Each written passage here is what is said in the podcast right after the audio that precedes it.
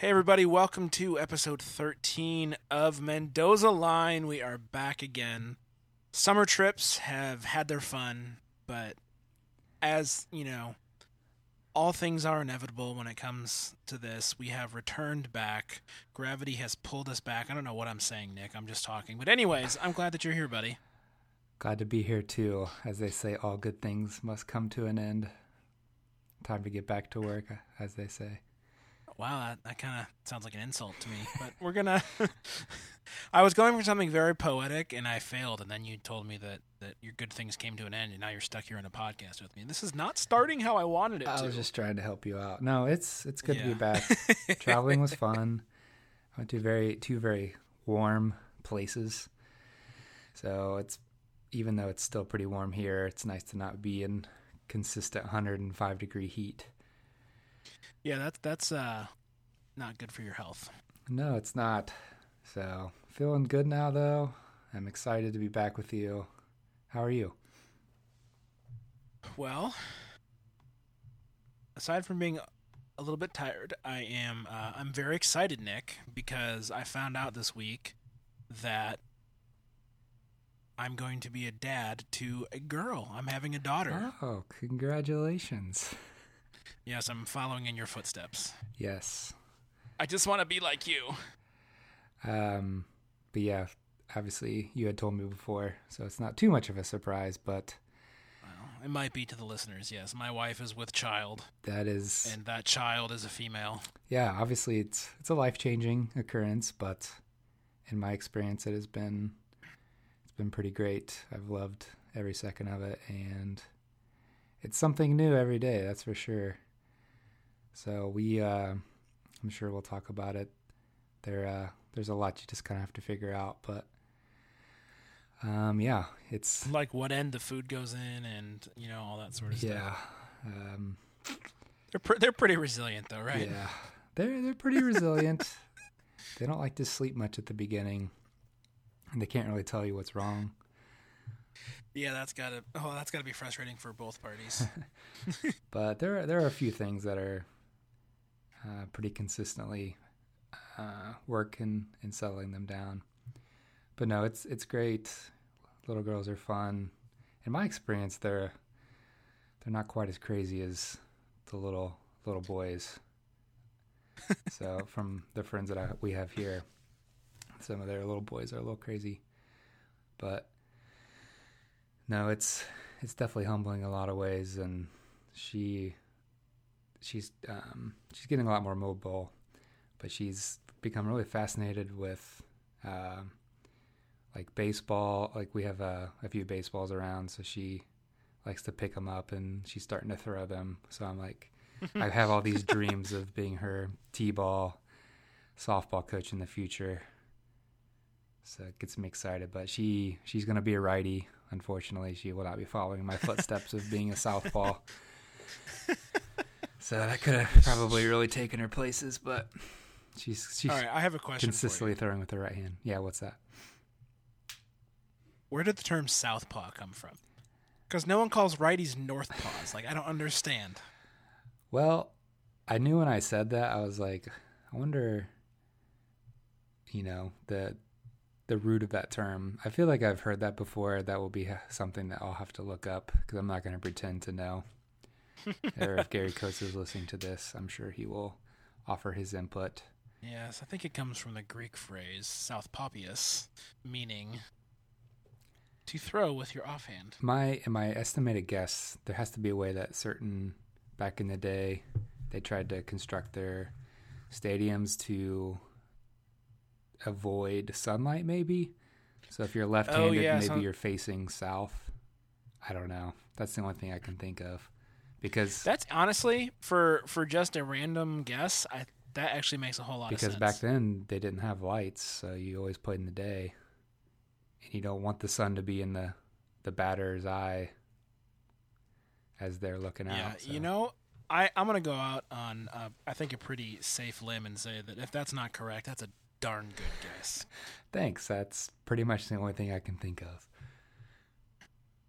See, that's that's why you're on this show, Nick, because one of us has to be smart. I'm just here to make comments. Well, I think nowadays, if you just say something with enough conviction, it's the truth. You can't tell me I'm wrong. Who are you to judge me, As Nick? George Costanza says in Seinfeld, it's not a lie if you believe it. I've been wanting to get back into Seinfeld lately, but you know, time kind of has a way of not being available. Well, you're not going to get that back having a kid. I'm sorry. Yeah, yeah. Well, maybe I'll just watch Seinfeld with my kid. Dad of the year. Uh, all right, enough of that. Although we could talk about that for for long, long time. Well, there is some news that we have to catch up on since we have been gone for a while. And Nick, I would think of no one better than you to walk us through said news. So yeah, I picked out a, a few things that have happened recently um, that I would love to obviously present to the listeners, but also get your thoughts and uh, my thoughts as well on these new topics. The first one, Jose Reyes, a a blast from the past in some regards, um, was re-signed by the Mets this week uh, to a minor league deal. He'll be um, down there in minor leagues for a little bit of time, revamping uh, to rejoin them. Why, you ask, he was uh, signed to a minor league deal? Well, he has not played this year because he was suspended for the first uh, first half of the season, um, stemming from a domestic abuse uh, incident that happened uh, this past off season, uh, where basically he is in some hotel in Hawaii and he um, was or he forcefully um, put his hands around his wife's neck and was yeah really forceful not good situation at all. Um, the his wife was not cooperative as far as um, in pursuing charges so nothing was ever formally filed but you know in this day and age of in sports i think that's something that is domestic uh, violence abuse um, issue has become much more of a hot topic. Um, you, with other athletes where that's come up, it's become, and I, I think this is a good thing. Uh, much more of a, you know, that if you if you do this, you're kind of viewed as the scum of the earth. You're kind of viewed as they need to put the hammer down on you. You shouldn't be able to just get by with that. Um, and I think you know you look at a few other situations recently, you know, Ray Rice is maybe one I'm at the top of my head with. He was an NFL player, kind of ruined his career. I mean, he was he was getting older. He's on his way anyways. But you know, when that video of him came out of him hitting his wife, that kind of sealed the deal, and people yeah. were really angry about that. Well, you know, Jose Reyes did this this past off season. The uh, Major League Baseball suspended him, um, despite not a conviction because they're like the other sports leagues as well. They want to take a firm stance against that. So, um, so yeah, he paid his time, uh, as you can say. The Rockies actually this past uh, he was on the Rockies. They just straight up released him, and he had like three years, forty million dollars left on his deal. Yeah, that they're on the hook. Which for. yeah, they basically just they basically said, "We don't want you anymore. Go away. Here's forty million dollars to go away." So a bit of a controversy in the fact that the Mets signed him. He he was on the Mets for a long time. Came up with the Mets.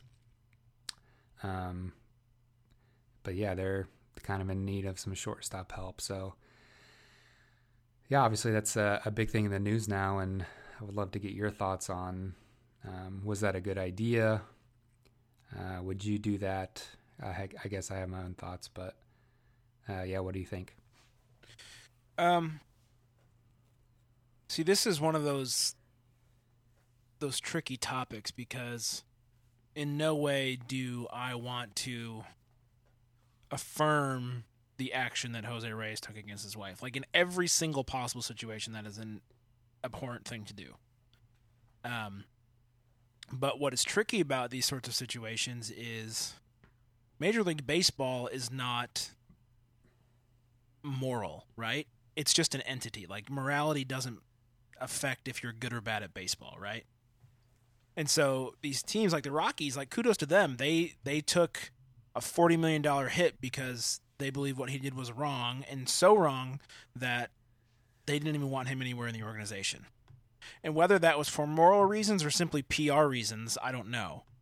Right? But, you know, so kudos to them for taking a stand.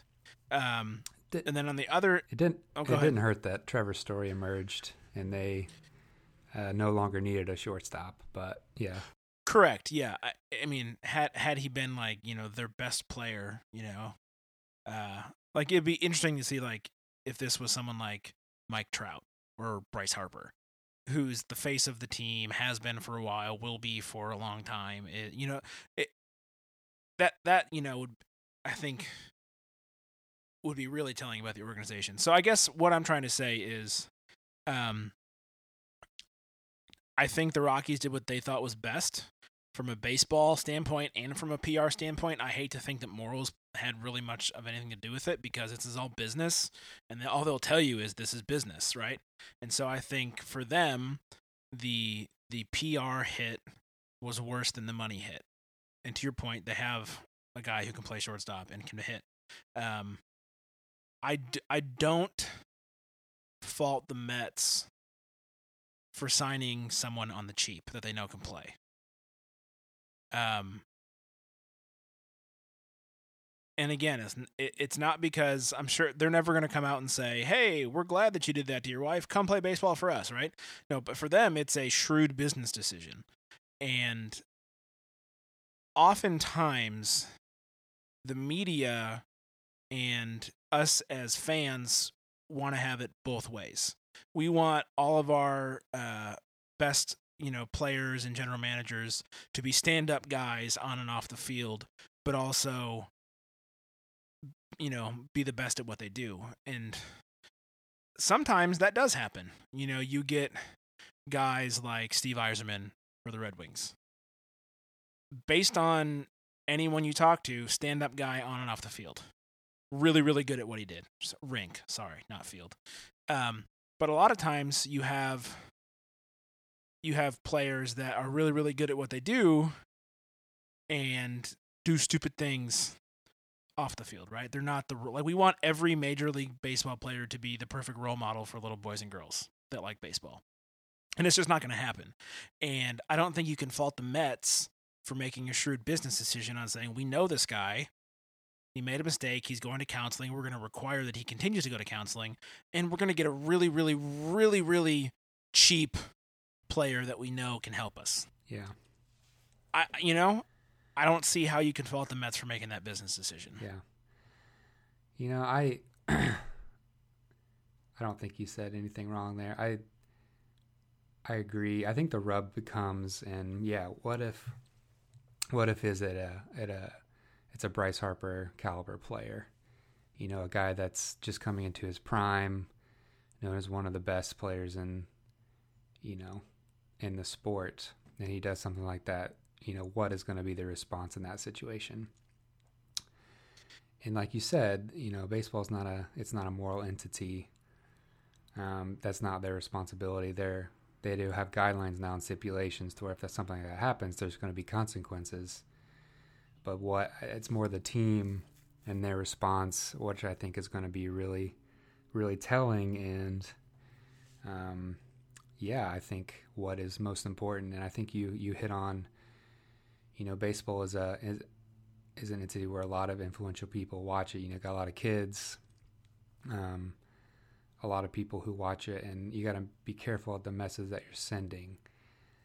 Um, I just, I, especially in this case of domestic abuse, and it, I mean, it's context is important. You got to know if this was like a one time thing, if this is a guy that, you know, is habitually doing this, because, you know, abuse of women and children, that's, that's a, a tier of evil and lowness that it's really it makes me uncomfortable to think about.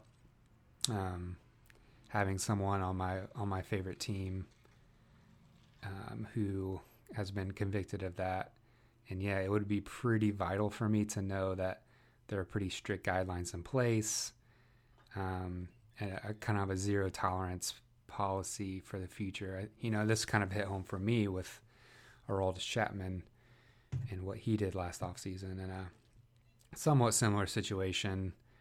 Um, I don't know if there was as much physical contact, but there was some verbal threatening. There's a gun involved, and yeah, the Reds kind of just dumped him um, for what was perceived as very little. And I, I was, you know, I was obviously disappointed in that situation, but I, I was kind of glad they just got rid of him because it would have been really tough for me to look at him or be able to root for him knowing what he did. You know, and that's a guy that's at the top of his profession um, at this point. So yeah, while I while I can't I guess fault the Mets for what they did, I think there's just such a fine line that um, teams need to, I guess, chart their course and um, what they're articulating is what is important and what they're just not going to stand for. And you know, Jose Reyes, that's that's a pretty easy guy to just, you know, because he's he's older. Um, he doesn't add a whole lot of, I guess, value out of outside of you know he's familiar with the Mets. They are with him. He was pretty good with them. So I don't know. I guess playing a little bit of a devil's advocate, I just don't see the value in in signing him and making this a news story that it's become. But I guess we'll see. And I'm all I'm all about second chances as well, and not um, vilifying someone for a mistake. But yeah, it's a fine line. Yeah, for sure. And we'll see. We'll see how it shakes out.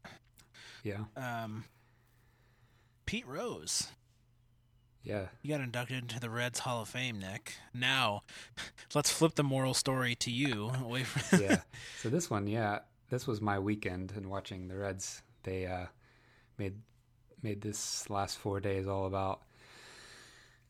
They uh, they got permission this past off season to um, to uh, induct Pete into the Reds Hall of Fame. Important caveat is it's not the Baseball Hall of Fame because obviously he's banned from baseball and having anything to do with baseball, and especially being in the, the Baseball Hall of Fame because he he gambled on baseball, which is right up there with the things that you cannot do. Um, probably right below kill a person. I don't know, but maybe even above because as far as like the integrity of the game but yeah, this this whole weekend was kind of celebrating him and his accomplishments as the the hit king um, from baseball and Charlie Hustle, the way that he plays the game, and it's it's it's a t- it's a totally different generational thing because I I never saw him play. I really am genuinely apathetic towards him. I I guess I appreciate what he did for the Reds as part of the Big Red Machine in the mid '70s that helped them win two World World Series titles. A lot of people say that you know he he only bet on the Reds to win, so it was never a situation where he would tank just because he was such an ultra competitor. Which you know, it's splitting hairs a little bit of that's something that he explicitly knew he was not supposed to do, and he did it anyways. So, yeah, I guess that's great. Um, on one hand, I mean, towards him as a person, I'm I guess I'm I don't I'm, I don't get too big into Hall of Fame anyways. I just got a little annoyed by by him. I mean, he's just a very narcissistic person in my regard. Like it's and even just getting annoyed by the whole the whole Pete Rose story kind of over just being an overarching theme of the Reds. Like they played four games this this weekend and yeah, they're not very good. They lost three out of the four, but it just became all about him, and it just it's just growing old. This um, this narrative and celebrating the past and um, I guess a certain way that he you know he played the game. He made same comment about because he was like he was never hurt, never sick, missed very. I think he was only he's in the big leagues for over 20 years. Was only on the DL twice, and you know I guess Joey Votto had a was really sick a couple days ago, missed a couple games, and he made some comment about if you're getting paid twenty million dollars, like you you need to be out there playing. So just just little things like that. Um, I mean, it was a big deal for the for the Reds um, organization inducting him, getting his number retired. But I guess just personally for me, I, I grew really really tired of it, and I wish that he would just go away. Maybe it will now that he's in the Reds Hall of Fame. you know, I don't I don't think he'll ever get in the Baseball Hall of Fame. That ship has sailed. But just uh, yeah, uh, but yeah, I mean it's it's big news in the in the baseball world because a lot of people thought that that would probably never even happen that he would actually get into the the team's Hall of Fame. I'm I'm shocked that Major League Baseball let that happen. Yeah, it's. I mean, a lifetime ban's a lifetime ban. Well, they got an. Except when it's not, apparently. They got a, got a new commissioner a couple years ago, so that evidently he's a little bit more lenient to that. And they, he did apply for reinstatement, and that was denied in in the general. So he's not really. He has to get permission to even step foot on a baseball field. Um, so like weekends like this, he gets permission for that. But after that, he goes back to yeah, he can't be a part of any organization, be on the field at all. So, you know, if it, it means a lot to certain people to have him notif- um, receive that kind of, you know, honor award, that's fine, I guess. Um, it's not a hill to die on because at the end of the day, like, he knows what he did. He knows that, you know, he's a he's a person that you know really struggled with gambling and had a gambling addiction and uh, he kind of reaped what he sowed in a sense. So if that's what he really values as a person then i guess that's great. But at the end of the day like what do you want to be known for? And yeah i guess he's known as one of the greatest hitters of all time but he's also always going to be known as someone who gambled on baseball lied about it multiple times and is you know a guy that he's kind of all about himself in, in, a way, and that's maybe that's a personal opinion of of what I've seen, what I've known, but he definitely has a cult following of of people, and if people as so much as say anything negative about him, you know, you kind of they come out of out of the woodwork to defend him. So it's also kind of funny because you know the whole Ichiro thing recently of you know he's approaching three thousand hit MLB in the Major League Baseball, but he also had a ton of hits in Japan. So like, some people were making some comments about how you know Ichiro was prof- you know professional hits approaching you know Pete Rose, and of of course those people were just out in the works of just defending him as not even close to being what what Pete Rose was, and it was just like, why are we even well, arguing about this? This is stupid. And Pete Rose himself even was like, his his Japan hits don't count. Right. Like all of mine were in Major League Baseball, and half of his were in Japan or whatever the shake. He goes, they don't count. I'm still the hit king. Right. So, yeah, he's the he's the hit king. That's that title is important to him. Good Even though him. that Ichiro is a phenomenal, like they're both phenomenal hitters. It's just that Ichiro Yeah. came in the league when he was in his late twenties, and if he would have been in the majors his whole career, he probably would have had close to that many hits. But but he didn't, so it's a moot point. But anyways, it's a big deal in the in the new scope of things. But he is now officially in the Reds Hall of Fame. Number fourteen has been retired, and will never be worn by a Reds player again. Oh darn. All right, Nick.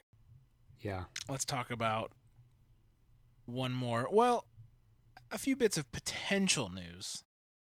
And that is we are approaching the middle of the season, yep, which means that between now and what would you say August, teams are going to start shopping uh, players to stock up for future drafts because teams are now pretty much certain some of them cough cough atlanta uh, know that they're not going to win yes, they're uh, they're tanking. so potential trade candidates i think is something that you need to educate me on well, yeah, we're about a month out. The trade deadline this year is actually August first because oh really okay July 31st is a Sunday. So just for this year, they moved it to the first. Um, so yeah, I guess so it wouldn't look be on at Sunday. look at major league baseball honoring the sabbath I, maybe they are a moral I think entity that's exactly why they did it. Um, but yeah, so the trade deadline, it's as we become, yeah, we're I think we're just a few games out here from the halfway point. So teams are becoming to yeah, become aware of just how good they are, how good of a chance they have of competing. You know, you have your your ones that are definitely like the Cubs, who you know are going to be in the playoffs. You got a whole bunch of teams that are kind of in the middle. They like they're probably a few games out. They're they maybe sh- weren't expected to be in there, so you're kind of like, well, do we go for it? Do we not? Uh, you have a you know a whole bunch of teams in that boat, and then you've got a few teams like the Twins, Braves, and Reds that have been out of it since the second week of the season. So those teams that are out of it are obviously going to try to trade their uh, most valuable major league pieces to that maybe aren't going to be around for that much longer, contract wise, to you know gain some younger, controllable pieces. So we will we'll put a article in the show notes. Um, MLB Trade Rumors did a top 15 trade candidates that, um, yeah, they kind of list the top 15 guys that you know because they're on teams that probably aren't going to be competing and uh, contractually are, are probably going to be more apt to be traded over the course of the month. Um, so it's interesting, you know, because it really it's really going to fluctuate you know you're going to have teams even over the next couple weeks that are going to go on a either a hot streak and kind of get back in contention and try to go for it, um, or maybe even like you know the Tampa Bay Rays have lost 11 in a row, to whereas you know a week and a half ago they were 500. They're like they're still in the thick of things, but now you know they've kind of they're in last place in the East. They're they're not going to go anywhere, so they may have some guys that become more available because of that. So it's fun because it's so like it fluctuates. Um, uh, yeah, there's going to be a lot of rumors over this next month of potential deals happening and so on. But uh, of particular interest to me, the number one guy on that top 15 trade trade candidates list is Jay Bruce, who has kind of have had a resurgent year. He's really rebuilt his trade value because he he had such an awful past couple years. Um, for injury and I think just a head case reasons. But he's he's uh yeah he's back to where you know he's the top prospect in baseball and he's coming up and he's he's leading the league in a few offensive categories right now. So as a Reds fan, that's been great to see him kind of rebound and have some success because uh, he he's always he's always had the talent. But yeah, he's he will be a free agent after next year and the Reds are not going to be in contention by that point. So yeah, it's going to be smart for them to try to move him for for some pieces. So he's a he's a name to kind of watch, and then a few others that I think will be traded as well. Jonathan Lucroy, a catcher for the Brewers, uh, kind of known to be a really solid catcher, um, one of the more offensively capable catchers as well. Um, he uh, the Brewers are also a team that's they're a few years away from contending and he uh, he could be of a, a really valuable asset to a, a, team contending. So I could see him moving, and then one of the top pitchers on the market, Julio Teheran for the Braves. He uh, he's he's uh, been like an ace. He's just been filthy uh, so far this year, and there's already been some rumors about the Red Sox inquiring about him, and because they're a team that has the prospects to be able to acquire someone like that. So we'll uh, we'll see. Um, yeah, what kind of happens over this next month? Um, what teams decide to do, the returns they're able to get, etc. Kind of teams are in the middle. Like I think the Tigers would probably be in that boat. I think they're around 500. They've you know been hot and cold. I don't I don't really see them selling. That's not a a franchise that likes to do that. They only did that last year because they were pretty far out of it, and they had one of the best two trade pieces on the whole market, and David Price and Yoenis Cespedes. So, so yeah, we'll see. The uh, the rumors should be fun to follow, and you know, as a Reds fan, I hope Bruce and then Zach Cozart's another guy. Um, same boat of being a free agent after next year that they need to trade and get something of value back for before they uh, become free agents, become more expensive, and before the Reds can actually compete again.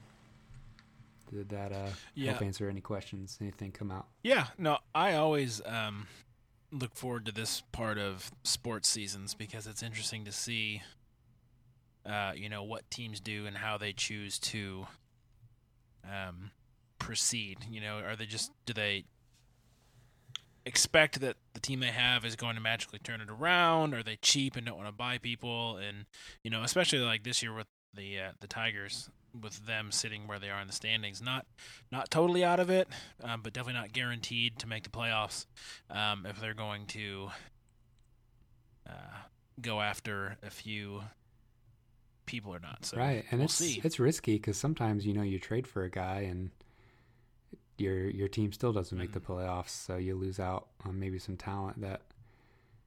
But it also sometimes works out. You know, the Royals last year traded for Cueto, which the Reds got three young pitchers who are all pitching in the rotation now, so it was a good trade for the Reds.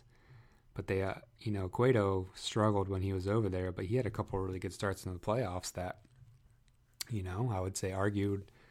I would argue without that, they don't win the World Series. So you know, some teams you uh, you kind of just got to put your you got to trade in your your assets for uh, something that can help you now, and it could really it could help you win a World Series. And if that happens, like there, there's just no regrets in that case because that's so hard to do. So I think that's why teams will still do it, even though it's risky and you may lose out on some prospects. But prospects are are not guaranteed um, to always work, and you may not get an opportunity to compete again. You know, it's with injuries and and whatnot, it can be hit and miss. So yeah, it's it's fun for me too. I really enjoy seeing the the parts move and see teams take a chance and go for it. And you know, for someone like me who's roots for a terrible team, it gives me some hope. You know, they could trade for maybe that next uh, few pieces of the the next contender. So it keeps me interested in that. So we'll, uh, I'm sure we'll track that, and if there are trades or news, we'll uh, we'll talk about that and break it down. But yeah, there's some names on that list um, of guys we could see traded. Some other guys may pop on there.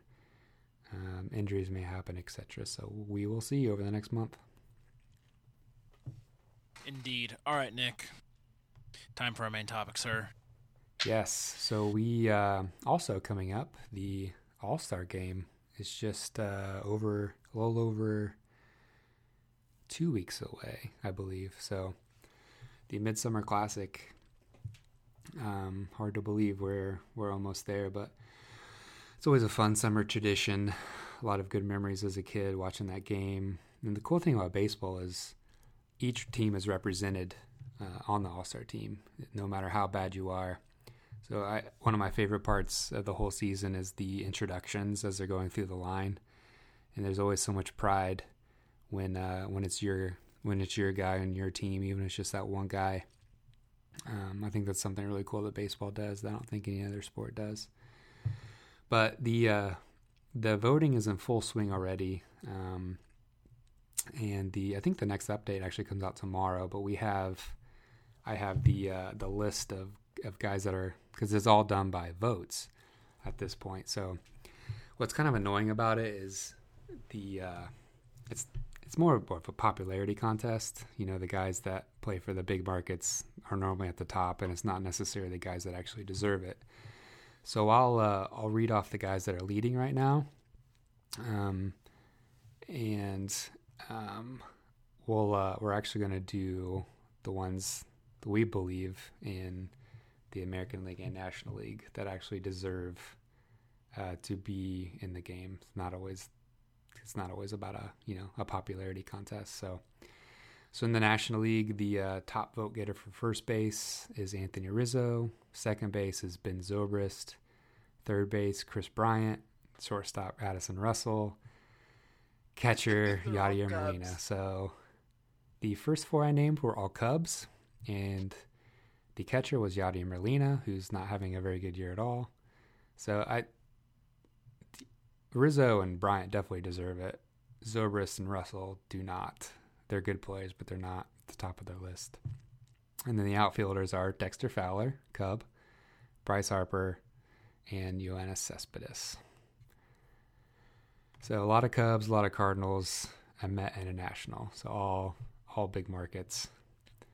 Yeah, and I'm gonna spill the beans here. None of those guys are on your list. Nope, they're not because I went through and did a little research and tried to choose the ones that were most deserving. So it's it's a bit of a unjust um, way to do things, but that's the world we live in, and, and things could change as well. So the AL, um, it's booting up right now. The first base representative is right now Eric Hosmer. Second base Jose Altuve. Third base Manny Machado. Shortstop Xander Bogaerts. Designated hitter David Ortiz. Catcher Salvador Perez. And the top three outfielders are Mike Trout, Jackie Bradley Jr., and Mookie Betts. So I think the American League is actually way, way better. There's actually some very deserving people there. I was gonna say that's I, I did not pick zero of those guys. I picked I picked a certain amount of them. Yeah, I mean I didn't do American League, but just in kind of knowing the seasons like Altuve, Machado, Bogaerts, Trout, Jackie Bradley, they all they're having phenomenal seasons, but I won't steal your thunder. So yeah, we uh, we picked our our I picked the National League, you picked the American League on who we thought deserved because of the seasons they're actually having. So we'll uh, we'll kind of go. We'll start at catcher and then uh, work our way through. Kind of go back and forth. Sound good? Indeed. All right. So for catcher, this one was a little tough. Um, choosing between two guys, uh, Wilson Ramos and Buster Posey, but I went with Wilson Ramos um, for this reason. He is uh, he's tied for the National League lead in home runs. Um, has a 948 OPS, which is fantastic. Anything over uh, 0.9 is really, really good. And the Nationals, as a staff, as a pitching staff, have the third lowest ERA. So he just all around uh, defensively working that staff and offensively well, having a really good season. Uh, Buster Posey's still a great player. The Giants have, have a really good staff ERA as well, but I gave the slight nod to Wilson Ramos. I chose Salvador Perez because there's really not anyone else that even compares to him in the American yeah, League. Catcher, I mean, honestly, catching offensive statistics this year are really rough. Well, but it's not even that; it's how much he plays. Like the only guy that plays almost as much as him is uh, Vogt out in Oakland. Mm-hmm. But other than that, you you don't in the American League have a regular three out of four or four out of five games catcher. It doesn't exist. Uh, that and he's also having a decent year. 293 average, OPS of 848, 12 homers, 36 RBIs, and you know the Royals are doing all right. So it was just more of it wasn't like anyone's having an amazing year. It's like there are two guys that are doing okay, and he's the better of the two guys. So it wasn't the the pickings were slim for this position. Yeah, that's a great choice too. He's a he's a great player. All right, NL first base. This was another tough one between two guys, but I I chose Paul Goldschmidt over Rizzo. Uh, more for I think Goldschmidt's a little bit more well rounded as far as he is second um, above Rizzo in OPS, and he he's got ten steals. Um, which is yeah seven more than Rizzo, and uh, he only has three errors on the whole year, so .996 uh, fielding percentage. Uh, he actually won the Gold Glove last year as well. So, and I think without him, the Diamondbacks are just an awful team. But he is single-handedly keeping them in the in the hunt. They're they're surging a little bit, but they're right around 500. But I also love. I think he's a great player, so I, I picked him just slightly over Rizzo, but Rizzo being voted on would not be super egregious like some of the other ones. All right, so this was a hard one for me, first base, because there are two people that deserve to be in the game at this position in the American League, and that's Miguel Cabrera and Eric Hosmer. Their stats are freaky close. Mm-hmm. Miguel Cabrera has scored one more run than Eric Hosmer. Eric Hosmer has one more hit than Cabrera. Cabrera has one more double than Hosmer. They both have one triple, and then uh, Cabrera's got four more home runs, but Hosmer's got one more RBI. Yeah, it's close. They, I mean, they're crazy close. Hosmer has a better average, which is frightening that Cabrera's is 296. That's that's super low for him. But he's got a better OBP and a better better slugging, slugging percentage, which means he's got a better OPS. Um, and he was actually he's been in a slump the last three or four days, like pretty bad slump. So that's just recently dipped under 300. Yeah, and so I was trying to just play this by the stats. Like obviously I haven't watched every game. I don't know who's on a hot streak, who's in a, you know, in a slump. I don't know who's um, you know, perceptively playing worse than the numbers say they are, that sort of stuff. This is a purely who has the better the better stats exercise for me. And so I picked Cabrera here because his OBP and his slugging percentage are higher, and he strikes out less, and he has more walks and more home runs, and one less RBI. So, in in the stats that matter to me for a first baseman, he wins. Plus, he plays for the Tigers, so yeah, you know, great. He's a great choice. Uh, but I do think Hosmer should be on the team, just not starting. Yeah, absolutely. He's also a good player. Uh, second base was a little bit easier. I picked Daniel Murphy. He is having an amazing year uh, for the Nationals. He, at this point, almost halfway through the season, is hitting 349, which I don't put a ton of stock in average all the time, but that's pretty incredible uh, to be doing that. Also, com- uh, compare that with a 391 OBP, a 577 slugging, and he's OPSing 968 as a second baseman. So that was a great signing by the Nationals, especially to take him away from the Mets last year. A lot, you know, he had that really great postseason run. He kind of was pretty average outside of that, but he's kind of he's really kept that going, um, and has really been the the cornerstone of that uh, Nationals offense, um, alongside of Harper. So, yeah, uh, Daniel Murphy is my second baseman. All right, mine. This was the no-brainer for me as well here at second base, and that is Jose Altuve, who is having almost as good of a year as Daniel Murphy is. He's got 103 hits already. nice. Which is insane. Yeah. 23 doubles, 13 homers, 44 RBIs, 38 walks, 18 stolen bases, a 347 average, and his OPSing 987. Mm-hmm. Yeah. And he's five and, foot six. Yeah. and Houston's not been having a good year. Like as as a team collectively, like we all kind of figured that they would be a lot. They are they're doing a lot better, but yeah, they're still around 500. But they start they started off so, so bad, bad, that the fact that they were 500 is impressive. Um, but yeah, I mean the dude's just having a monster year, and you know some people might argue that Robinson Cano should be on there because he's got you know better power numbers, except that. Mm, he has six more home runs and nine more RBIs, but he has 20 more strikeouts, 18 less stolen bases, 50 points less on the average, 75 points less on the OB. I mean, it's just it's you you can't argue against Jose Altuve as a starter. Yeah, he's he's been phenomenal this year.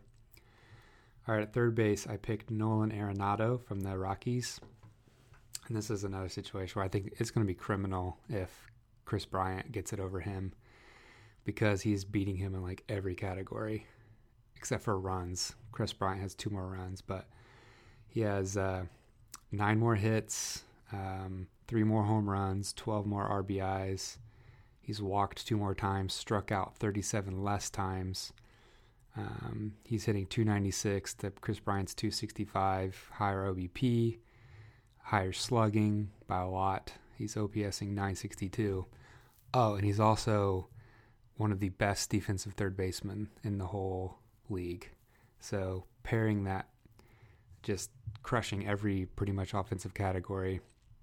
Um, and NL third baseman to also being a Gold Glover. I think he is the absolute shoe-in choice for third base. Yeah, I uh, for third, I struggle with third base actually, um, because I think that again, there's two options here. Uh, those being Manny Machado and Josh Donaldson. Um, they have very, very close statistics in many categories except for average OBP and slugging percentage. Everything else is very similar. Um, but Machado's hitting 325 and Donaldson's hitting 288. And uh, Machado's OPS 993, which is insane, and Donaldson's is 960, which is also pretty stinking good. Um, but I I stuck with Machado just because uh, better average, better slugging percentage, better OPS, very similar home run numbers, very similar RBI numbers, uh, very similar strikeout numbers. So I, I just went with Machado for the higher OPS and the higher average. All right, shortstop. This was this was also very tough. There there are a few guys very deserving. I I went. I guess this is probably the one where I, I was a little bit biased to my personal preference, but I picked Corey Seager, the rookie shortstop from the Dodgers, um, over uh, Trevor Story and uh, Diaz from the Cardinals. Um, they're all very close statistically. Uh, their OPSs are are very very close. Um, I chose Seager. Just it's kind of incredible what he's doing as a rookie. Um, you know, he's he's hitting second in that lineup for a, a pennant chasing team. Um, that's a lot of pressure, and he's really responded um, well. He's uh, second in the, the league for shortstops and home runs to Trevor Story, and you know Trevor Story had he has 19 right now, and he had I think he had 10 or 11 in the first like week. Um, so Seager's been a little bit more uh, had a sustainable pace, um, walking at a good clip, and he has half the strikeouts of Trevor Story. So I, I think there's a ton of value in uh, putting the ball in play uh, like he is. Um, and he's getting on base uh, at a really, really good clip as well, playing really good defense for the Dodgers, who are, um, and it didn't feel right picking two Rockies right in a row, row for that. So I picked uh, Corey Seager because, yeah, I think he's going to be starting shortstop for the National League for the foreseeable future.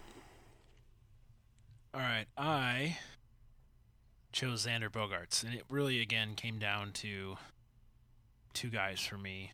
Um, well, I guess three. Uh, Bogaerts, and then Francisco Lindor from Cleveland, and then uh, Carlos Correa in Houston, who is putting up some pretty decent numbers. But it just Bogaerts is hitting 344. He's got 108 hits, which is 20 more than Lindor. 50 RBIs, only nine home runs. So I mean, he's driving runs in by putting the ball in play. He does have 50 strikeouts, but that's only nine more than Lindor and is 26 less than Correa. Double-digit stolen bases. Um, OPS is 892, so he's almost at that magic 900 number. Uh, he's slugging 497, um, and he's doing so for a really good team. There are some amazing shortstops in the in the American League right now. Which is funny because for a while there was a severe drought yeah, there. I mean, you look at that. And now there, it's like a renaissance. You've got Bogaerts, Lindor, Correa. Like those are three. Just they're going to be really good for a long time. That's almost the new A Rod, Jeter, and Garciaparra. Mm-hmm. And then there's Nunez from Minnesota, who's having. I mean, he's hitting 312. Yeah. He's not having a bad year at all. He's got 17 stolen bases. So, yeah, there's the the position has turned back over to having multiple options yeah. where it's not just you know Jhonny Peralta. Like yeah, I mean Bogaerts, Lindor, and Correa, they're going to be all stars. Pretty much, they're perennially going to be all stars. Yeah. they're really good players. Um, National League outfield. This was this was tough. there are, I mean, there's. It kind of depends on what you want as far as. Um, there, I mean, there's guys that are they're hitting the ball good, but they're not, you know, necessarily maybe the best defenders. They're not getting on base a ton. You've got your on base guys. You got steals. So I, uh, this one was tough as far as picking starters, but I went with um, my first or my center my center fielder. I picked uh, Mar- Marcell Ozuna, which I was a little surprised by. But I looked at his stats. He um, maybe it's just because he had such a rough couple years, but he's he's leading the National League in OPS at 948. um, hitting 320, and yeah, he's he's doing all this playing center field at um, a very large uh, outfield to play in. Uh, he struck his uh, strikeout rate down way uh, lower than what it was, getting on base at a really good clip, um, uh, doing really well at the top of their lineup, and then I'll just pick my other two as well. I, I went with Jay Bruce, a little bit of a homer pick, but he is leading the National League outfield in slugging, uh, 581. He's uh, first in RBI, which isn't the best statistic to judge someone on. It's a bit arbitrary, but he's it's a product of him uh, slugging at such a high percentage. He's also third in home runs, which he hit another one today. Um, so yeah, he's uh, he's a really he's had a really good year. Really uh, a bounce back well. So it's been good to see. I think he deserves the All Star bid. And then my third outfielder is Carlos Gonzalez. Uh, he's leading the National League in runs. He's fourth in OPS at 909, um, hitting over 300 like he always does. But that was that was tough. Um, I mean, Bryce Harper is in the the argument, but his numbers are a lot lower than those other three guys, and uh, he's only hitting 249 right now. Um, he's not slugging near as high as those other guys are either. So, so yeah, I think those are those are the three guys that are most deserving to start. All right, I chose for my American League outfield. Uh, I think these are all gonna be pretty obvious picks, just based on the talent that is there. Mike Trout is just doing what Mike Trout Stud. does, which is just being really, really good. I mean, what, 17 extra base hits, 16 home runs, 52 RBIs, 47 walks, 10 stolen bases, 313 average, OPS of 962. Yeah, like, duh. I mean, it's just, yeah. Now, not to be, well, to be outdone by one one thousandth of a point an OPS, or yeah, he's he's OPSing 961 is Jackie Bradley Jr., who's got 24 extra base hits, 13 home runs, 49 RBIs, 31 walks, six steals, 300 average, and is OPSing 961, as I said. So those two were shoe-ins for me. Just yep, go do what you do, have fun while you do it. Uh, my third spot, though, I gave to Ian Desmond, who made the switch to center field uh, this year, and uh, well, it's turned out to be kind of a good move for him. Dude's got 20 extra base hits, 13 bombs, 49 RBIs, 23 walks, 13 steals, 322 average, and an OPS of 898. The other option that I was considering was Michael Saunders in Toronto. But I decided to go with Desmond because Desmond's got 16 more RBIs in a lot more at bats, actually, now that I see that. Uh, they strike out the same. Saunders has zero stolen bases. Desmond's got 13, and Desmond's batting average is 28 points higher. But Saunders is OPSing 944. So it was a real toss up, but I don't have a Ranger on my team yet, so I went with Ian Desmond. Yeah, he's he's made that transition well um, to the American League. All right, my uh, my five starting pitchers that I picked, and the the guy that I want to start the All Star game. Pretty easy to choose. Uh, Clayton Kershaw, currently leading the league in pretty much everything. Also has a twenty uh, 0.14 K to baseball or K to walk ratio, which is oh my gosh, it's K to baseball ratio. It's funny. Um, That's the show title. That's the that's the show title. Yeah, he is he's ridiculous. He has um looking up his number of walks real quick because it's really small. But I don't know how you don't pick him. He has seven walks on the whole year, 141 strikeouts, seven walks. So he's the shoe in, and then there's a, a, lot of really strong candidates, but the other four were uh, Noah Syndergaard, Jake Arrieta, uh, Jose Fernandez, and Madison Bumgarner. All guys with low twos or below two ERAs. uh, below one whips, uh, aces for their staffs. Um, yeah, I uh, would love to have any one of those guys on my team. All right. I think the person that's going to start the game for the American League is, uh, well, he's from the Windy City, and his name is Chris Sale. 13 and 2, 279 ERA with a .98 whip and 109 strikeouts. His his ratios is, you know, not not quite. He's got 23 walks, but 109 strikeouts. Um, and 113 innings pitched. So Chris Sale is my starter. Then after him, I've got Marco Estrada from Toronto, Danny Salazar from Cleveland, Cole Hamels, which was surprising to me, and then uh, Steven Wright for Boston were my five starters. Steven Wright, wow. Well, let me let me tell you why. Convince me on that one. 2.18 ERA. All right. Mm-hmm.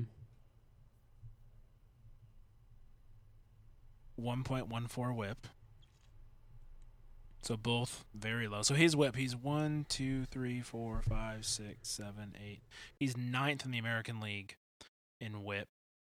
He's got a low to uh, ERA, which is more than a lot of the guys above him in this list can say. He's got 103 innings pitched. He's only struck out 84, but his average is better than everyone above him on the whip list except for Marco Estrada of hits against. So he's got a 2.07 batting average, where everyone else above him with lower whips has a much higher average. So low average, low whip, low ERA. I'm going to go with it. You know, he's a knuckler. No, that's not in the stat line, Nick. They were, yeah, they were talking about who uh, who's going to catch him because odds are, yeah, he's going to be an all star team. But it's extremely hard to catch a knuckleball if you're not used to that. So he's got a personal catcher, but, but yeah, he's a. I was giving you a hard time there, but he is having a really good year. Kind of came out of nowhere. The uh, and we went ahead and picked five relievers.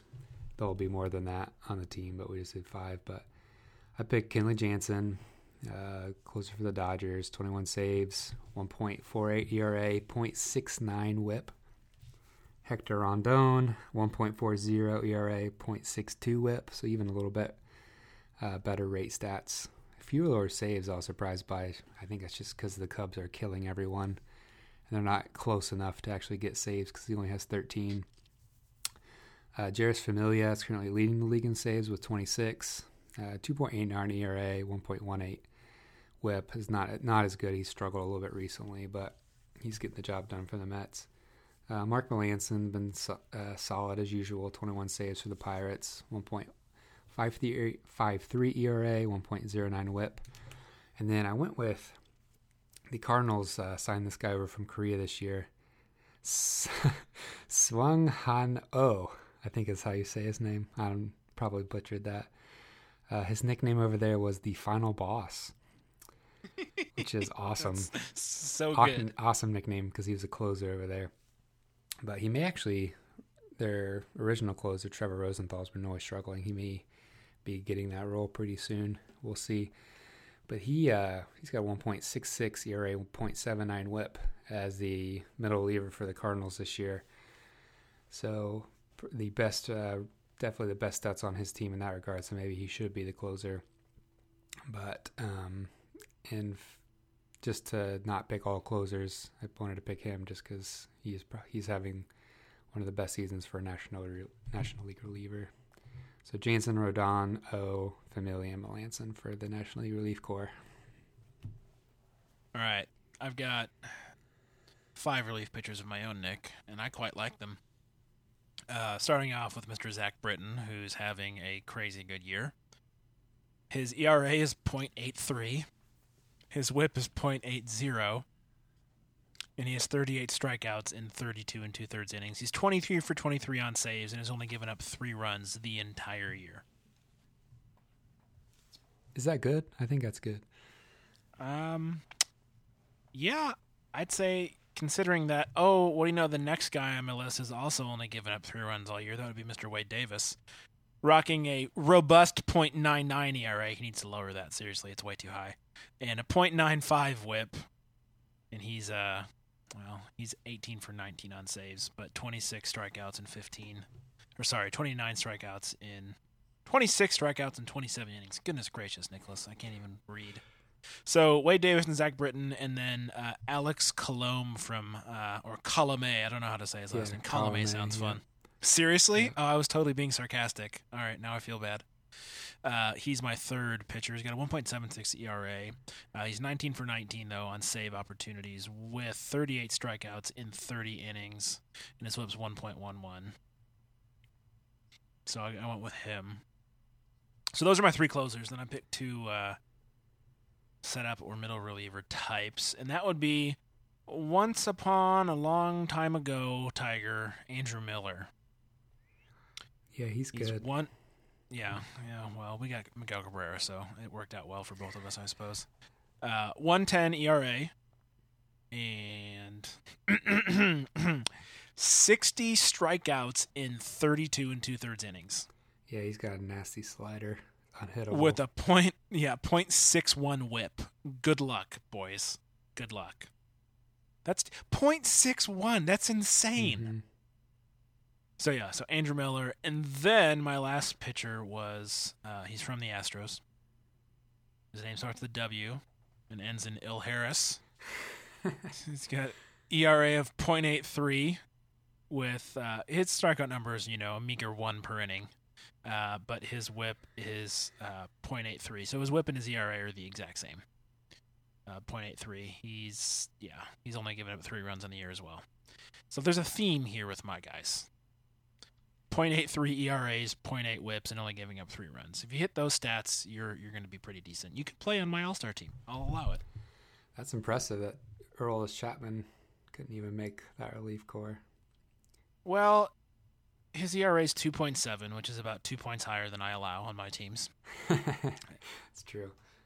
And you know, I I wanted to give some non closers some representation on my relief staff because you know what they're important too No, I respect that, and I and they have feelings saves aren't everything. It just No, they're not. Because I mean, your starter is rarely going to go eight innings. yeah, you could argue you could So- argue your best pitcher shouldn't always be pitching in the ninth. He should be pitching in the most high leverage situations. Mhm. So And if you've got a guy, solid middle reliever setup guy that you can, tr- I mean, you almost you have to trust them just as much as you trust your closer. right. You know. No, I So- the Yankees. I mean, it goes to show they have Miller, Betances, who's another guy that probably will be an All Star, and Chapman. They just if they get a lead, it's tough to relinquish that. Yeah, and the Royals have been that way for the last two years too. Yeah, I mean they kind of built that model and that Mhm. teams are trying to emulate now, and it's interesting because a lot of people are starting to talk about you know the trade deadline coming up. The Yankees are not exactly in it of them trading Miller or Chapman, and I just have a hard time seeing that. First of all, because they're the Yankees and they could just sign those guys. It's not like money's an option. But if they ever want to win, they need to have those bullpen pieces. So, but Well, I would love it if Andrew Miller came back to the Tigers. he actually, yeah, fun. that would be he would be huge for them. That bullpen piece. Although Rodriguez has been a good closer for you guys, but he's he's right, not but young. It never hurts in the in the playoffs to have more than one guy who can come out of the bullpen. Not that the Tigers would ever know, because they just you know sign old guys. He will cost a pretty penny in trade, and then whenever I think he's a free agent after next year, he's gonna get a nice hefty closer deal for some team. Well, you know, we drafted him, so Could be the Tigers. I I would not be shocked if after next Like, year. I'd rather shell out money for a, guy like him than for Torii Hunter or Joe Nathan. yeah, Which, oh wait, we did we did for both of those players, and it didn't really work out, did he's uh he's making a comeback with the Cubs. Joe Nathan. Oh god, of course he is. Because why? Why? Oh, that's so frustrating. He wants a ring. I know, but my point is like, he's he's he's okay again. Like he was terrible when he was with the Tigers. I think he's still terrible. Oh, I thought you said he's making a comeback, like he's actually good No, again. he's. I mean, he's still in the minor oh, leagues. he's just ring. He's just ring hunting. Yeah. So That's fair. You know, whatever. well, nice. We'll see if uh if the people are smart enough to follow our researched back teams. Yes, we'll see if the masses Mm. are as intelligent as we are, Nick. Way to. not pick all Cubs, Cardinals, Yankees, Red Sox like they used to. I was gonna say if they want to watch that game, they just watch Sunday Night Baseball. Oh, sick burn, man, sick burn. All right. Any closing thoughts, sir? No, I think that was a good show. I think it was too. I think it was too. Write us, tell us what we did wrong, Yeah. give us Yeah. feedback. Tell us how how you can't believe we didn't pick the person we probably should have picked. How dare Especially you on my ill list. of Pete Rose? Well, I kind of expected you to laugh at my pitching choices, and I'm glad you didn't. So no, you presented very objective and convincing facts to back your argument. So, I'm, well, uh, thank you, sir. I'm one to, yeah, I'm open to reason and to differing points of view. Well, see, that is why Skip Bayless is on television and I'm not. Because he doesn't understand those things. Why did I bring him up? That's a I terrible way to end the show. I'm so mad at myself. You always bring up the people that we don't want to just give any notoriety I to. I can't help it. I'm sorry. They just make me. Anyways, we're going to end the show on a happy thought. Nick, what's a happy thought? Babies. Yes, babies. Okay, bye.